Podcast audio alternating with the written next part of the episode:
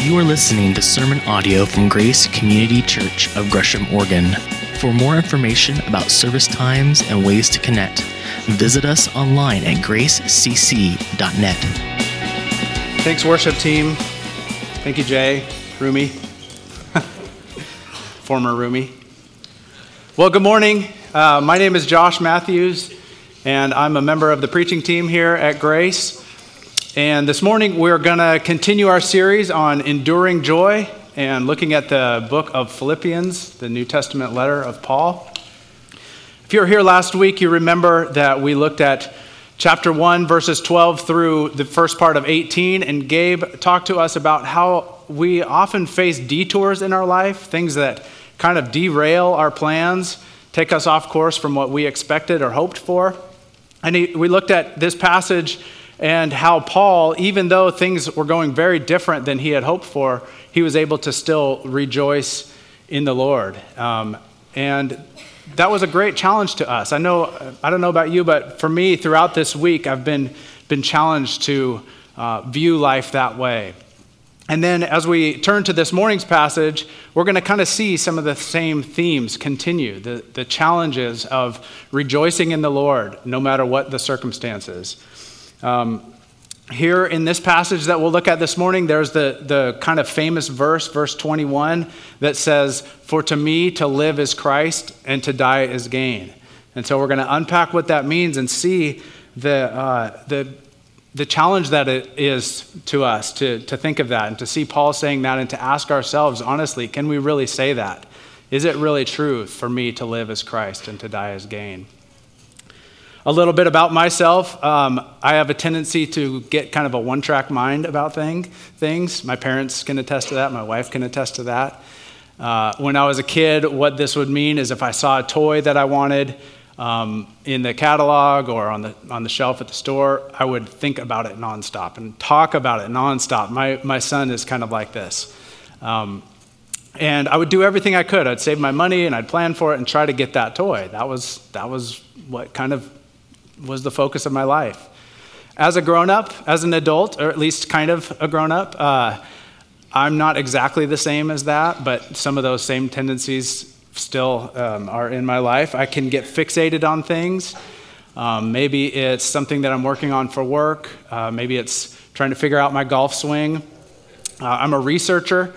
I love to, to research, and so that means uh, I can spend a lot of time trying to plan a family vacation or try to find the best deal on whatever it is I need to buy uh, a car, car, part, a book, uh, eclipse glasses um, from a vendor approved by the American Astronomical Society, of course.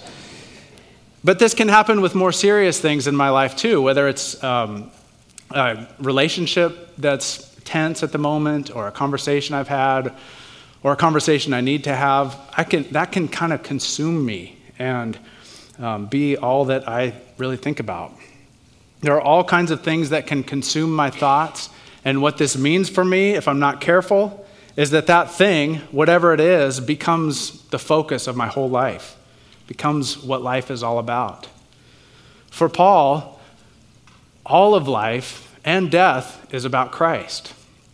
Paul's perspective challenges us to consider what really matters to us, what takes up our time and energy and thought and emotion. And ultimately, what takes up our worship? What's the focus of our worship? This passage really talks about how the gospel of Christ is truly a matter of life and death. So let's turn in our Bibles to Philippians chapter 1, um, and it'll be up on the screen there for you too. We're going to start at the second half of verse 18, leaving off, picking up where we left off last week and going through verse 26. It says this Yes, and I will continue to rejoice, for I know that through your prayers and God's provision of the Spirit of Jesus Christ, what has happened to me will turn out for my deliverance. I eagerly expect and hope that I will in no way be ashamed but will have sufficient courage so that now, as always, Christ will be exalted in my body, whether by life or by death. For to me, to live is Christ, and to die is gain. If I'm to go on living in the body, this will mean fruitful labor for me. Yet, what shall I choose? I do not know. I am torn between the two. I desire to depart and be with Christ, which is better by far, but it is more necessary for you that I remain in the body. Convinced of this, I know that I will remain and I will continue with all of you for your joy, your progress and joy in the faith, so that through my being with you again, your boasting in Christ Jesus will abound on account of me. Let's pray. Father, we thank you for your word. We thank you for the truth that it speaks into our lives. And we ask that you would do what you need to do to soften our hearts and to make us receptive to what you have to say this morning. I pray that what, what I say and what we all think and feel and how we respond would be honoring to you. In Jesus' name, amen. One thing about this passage that we notice is that there's a switch from a focus on the present to a focus in the future. Paul has been rejoicing, even in spite of his circumstances, that Christ is proclaimed, and now he's going to say, And I continue to rejoice.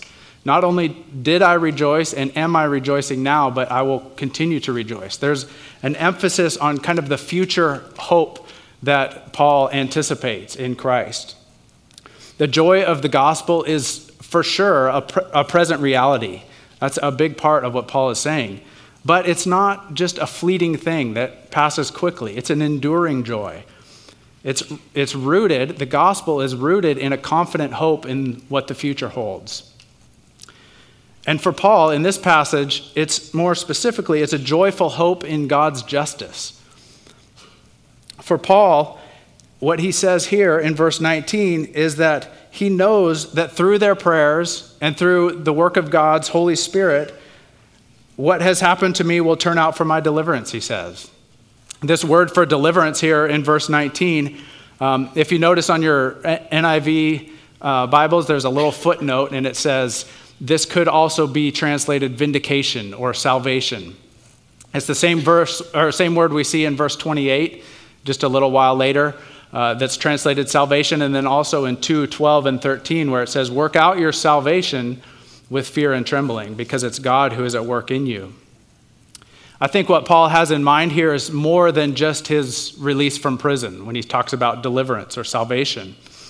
Uh, in the next verses, he's going to present this dilemma between life in prison and death. And I think he sees death in prison as a real possibility. And if history is correct, we know that Paul did end up dying a brutal martyr's death eventually. And so Paul's confidence here in his deliverance or salvation is it's because of who God is. It's because of God's justice, not his own circumstances. No matter what happens for Paul, he knows that ultimately he will be vindicated and God's justice will prevail.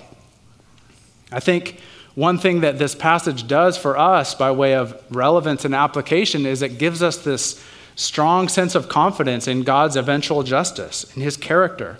This can be a great encouragement, and we can take real comfort in knowing that no matter what our life circumstances, no matter how unfair we're being treated or what kind of trials we're going through, God's justice will ultimately prevail in the end.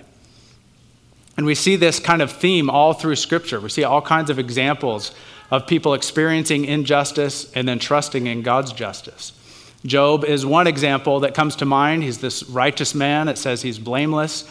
Um, but he was experiencing trials that we couldn't even imagine. And on top of that, his, his three friends, or so called friends, are gathered around and continually kind of berating him and saying, This is all your fault. And yet, despite this injustice, and no matter how distraught Job is, he can still say, I have confidence in God's justice. In Job 13, 15, and 16, he says, Though he slay me, yet I will hope in him. And then he says, This will turn out for my deliverance. In fact, this phrase, this will turn out for my deliverance, this is the exact same phrase that Paul uses. Paul's intentionally reminding us of Job here in verse 19 of Philippians 1. We also see it in the Psalms. Psalm 98 is a great praise psalm uh, of joy about God's justice. It says, Shout for joy to the Lord, all the earth. Burst into jubilant song with music. Make music to the Lord with the harp with the harp and the sound of singing, with trumpets and the blast of the ram's horn. Shout for joy before the Lord the King. Let the sea resound and everything in it, the world and all who live in it. Let the rivers clap their hands, let the mountains sing together for joy. This high praise of God and this rejoicing psalm culminates in verse 9, which says this This is the reason for all this joy and praise. He says, Let them sing before the Lord, for he comes to judge the earth. He will judge the world in righteousness and the people, peoples with equity. I think this is, this is remarkable. I don't, I don't know about you, but for me, when I think of God's judgment, it's not necessarily a positive thing, or it's, it's kind of a scary reality. Uh, but what the psalmist is saying here, and I think what Paul is saying, is that we can take joy in God as our judge, in, in his justice. And that's because be, through the death of Christ, we stand justified before this righteous judge, before God our Father. We also see in Jesus the ultimate example of experiencing injustice. The sinless, spotless Lamb of God is mocked and beaten and crucified as a criminal. And yet, what, he's, what it says in Hebrews is that he endured the cross for the joy set before him because he knew with full confidence that God's justice would ultimately prevail. I think we can take great comfort in this idea of God's justice. And we can rejoice that even if life doesn't seem fair at this point, uh, whatever we're experiencing, we can know that whether in this life or the next, we will be vindicated and we will experience the goodness and the joy of God's coming kingdom and his coming justice. And so, back to our chapter in Philippians, in verse 20, it continues, and Paul says this He says, I eagerly expect and hope that I will in no way be ashamed but will have sufficient courage so that now, as always, Christ will be exalted, whether by life or by death. This is his dilemma that he's face, facing life or death. It's a life or death scenario. And for Paul, the crazy thing about it is that he sees this as a joyful dilemma. It's not a bad dilemma. He says, If I'm to go on living in the body, this will mean fruitful labor for me. Yet, what shall I choose? I do not know. I am torn between the two. Uh, other translations, instead of I'm torn between the two, say I'm hard pressed between the two. It's almost like he's looking around at, his, at the walls of his cell or the pit that he's imprisoned in, and he's envisioned, envisioning those two options, life and death, closing in on him. It's kind of like literally and figuratively, he's stuck between a rock and a hard place. But from Paul's perspective, this isn't a dilemma between two terrible options. This is a dilemma between two crazy uh, or two very good options, and that's that's kind of the crazy paradox of this situation. Um, I was trying to think of an example, and I think a negative example of a dilemma would be like when I was in China with Bob Maddox many several years ago on a mission trip, and our dinner options um, were goat intestines on the one hand and super, super spicy noodles on the other hand. I mean, like sweaty face, can't drink enough water, kind of spicy. Uh, so that's a negative dilemma. And that's often, I think, what we think of when we think of a dilemma. We ended up having both at some point on the trip. But instead of like that, it's more like the other day when our family was at Salt and Straw and my kids were wrestling and toiling over the decision between chocolate gooey brownie and cinnamon snickerdoodle flavored ice cream. It's more like that for Paul. It's not a lose lose situation, it's a win win. And that's what he means when he says this well known statement For to me, to live is Christ, and to die is gain. The second part of this statement, to die is gain, this is what Charles Spurgeon calls one of the great paradoxes or one of the great riddles of the gospel. Death is the worst thing in the world. It was the curse of the first sin in the garden, and it's the last enemy that will be defeated.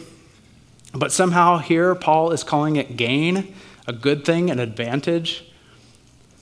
Paul's perspective here, it offers us a challenge to see life this way and to live this way in light of the reality of death. To say to die is gain means we value Jesus even more than life itself, and we long to be with him.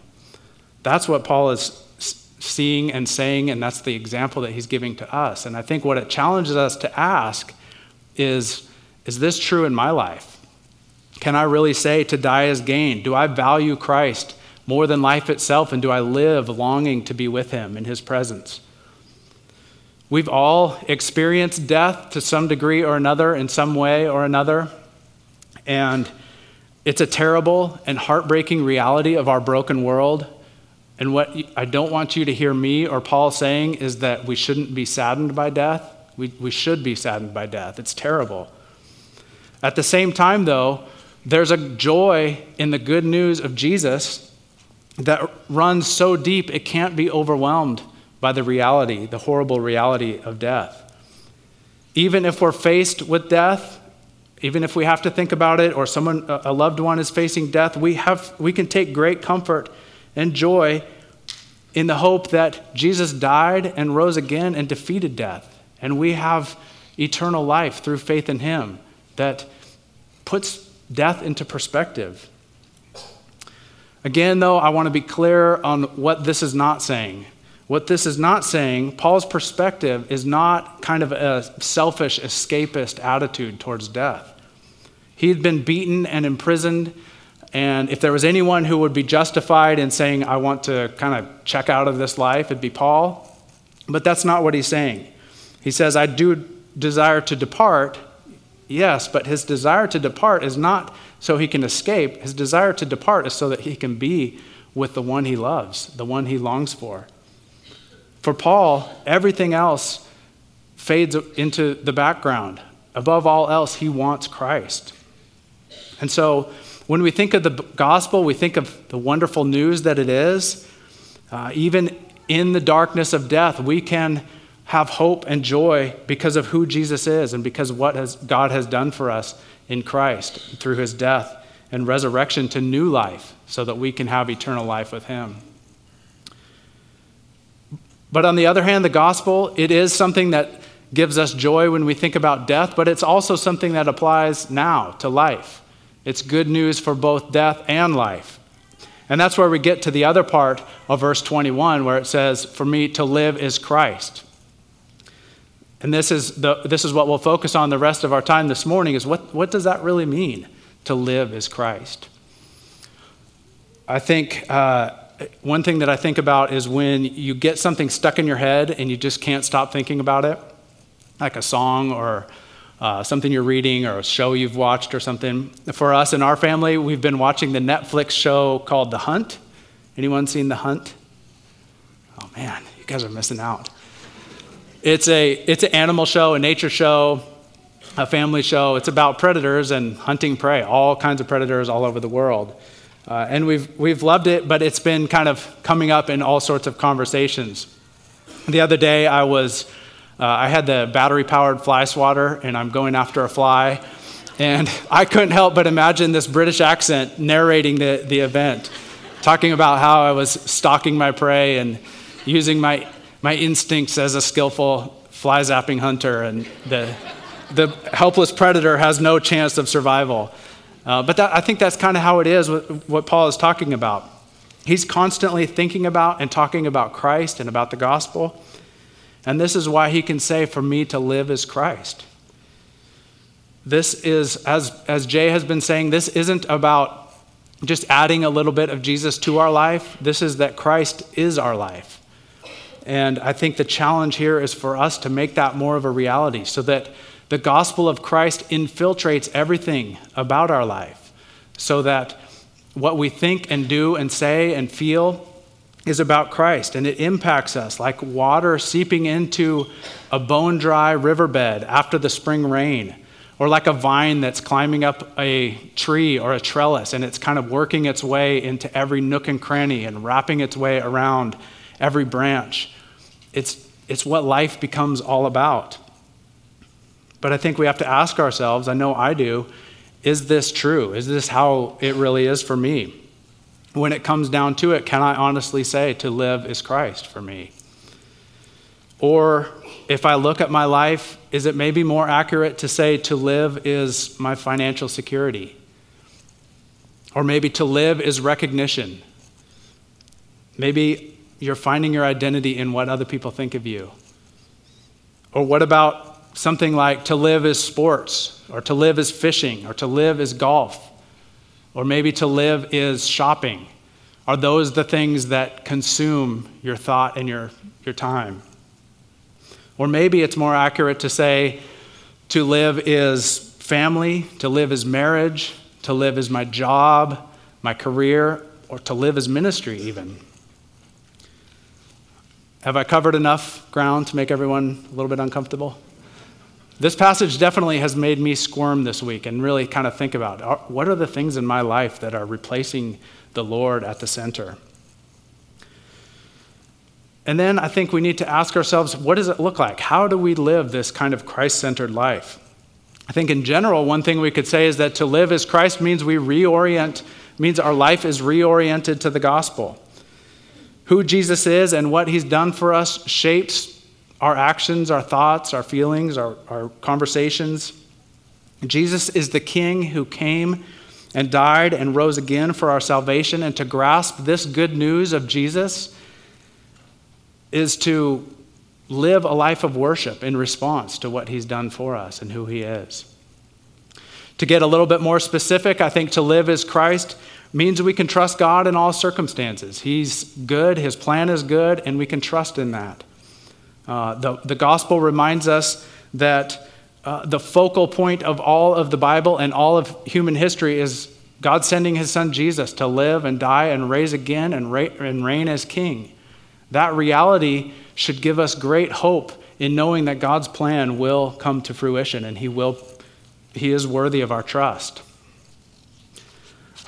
To live as Christ also means that we are honest about our sin.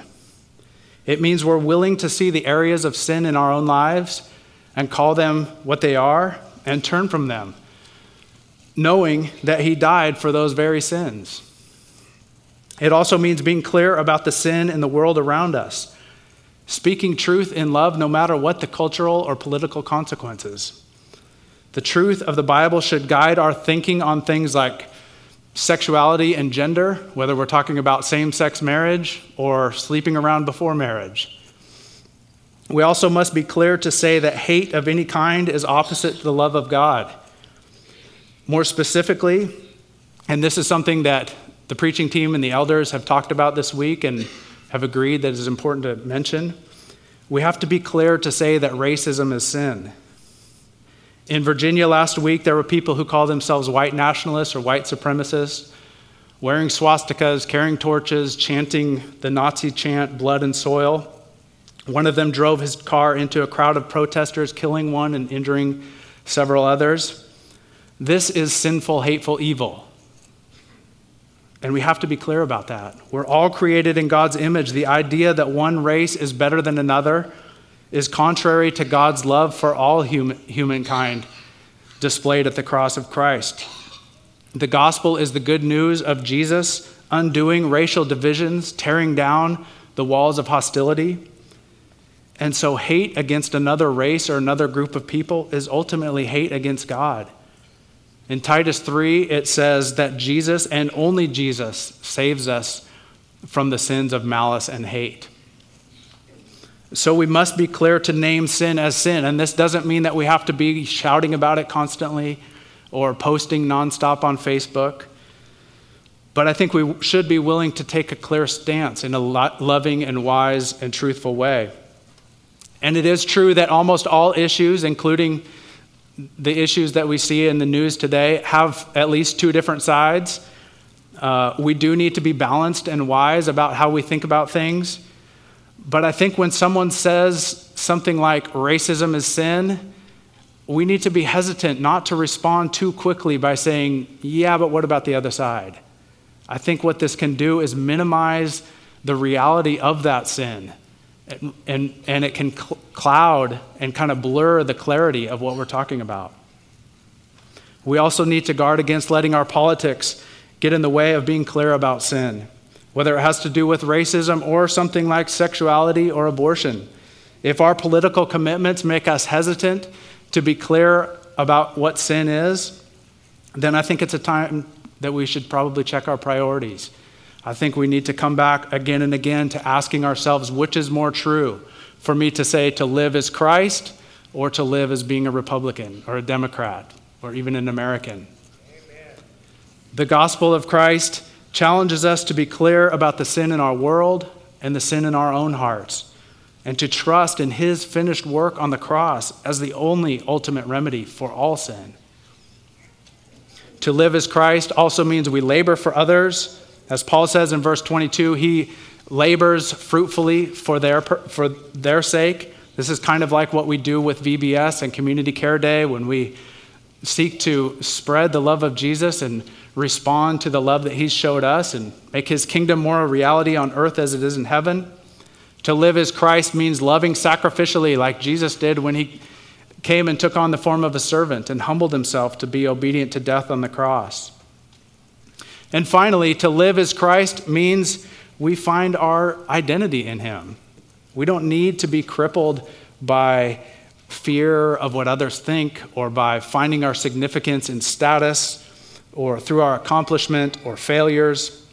Those things don't define us as followers of Christ. In 2 Corinthians 5:17 it says, "Therefore, if anyone is in Christ, he's a new creation. The old has passed away and behold, the new has come." Once we put our faith in Jesus, our savior and king, we become someone new. Our identity has been forever changed from this point forward, and there's great joy in that truth, the truth of to live as Christ. In just a minute here, we're going to be watching some baptisms and celebrating what baptism is. Um, and that's one thing that baptism is, is it's a, it's a way to signify new creation. Romans 6 says this, it says, we were therefore buried with him through baptism into death, in order that just as Christ was raised from the dead through the glory of the Father, we too may have a new life. Baptism is a tangible reminder of what's true. And what's true is that Jesus died and rose again. When, this, when someone goes down into the water and then is lifted back up again out of the water, this is kind of a visual reenactment of Jesus' death, burial, and resurrection. And baptism also signifies cleansing, a wiping away of the old sinful life, and, it, and a beginning of a new life in Christ, a new identity of holiness and righteousness. So, for those who are being baptized today, and as we all kind of participate in it, this is a baptism is a tangible symbol and a reminder of what it means to say, For to me, to live is Christ and to die is gain. Let's pray. Father, we do thank you for the newness of life that we have in you. We thank you for your word and um, just the, the true reality of the cross and uh, the person and work of of Jesus. We pray that more and more that would be a reality in our life, that we can truly say to live as Christ and to die as gain. We confess that that's not the case often in our lives. And now we celebrate and we rejoice that we can uh, have kind of a visual reminder of what you've done for us in the lives and the baptisms of these, these individuals now. In Jesus' name, amen. Thank you for listening to sermon audio from Grace Community Church. For more information about service times and ways to connect, visit us online at gracecc.net.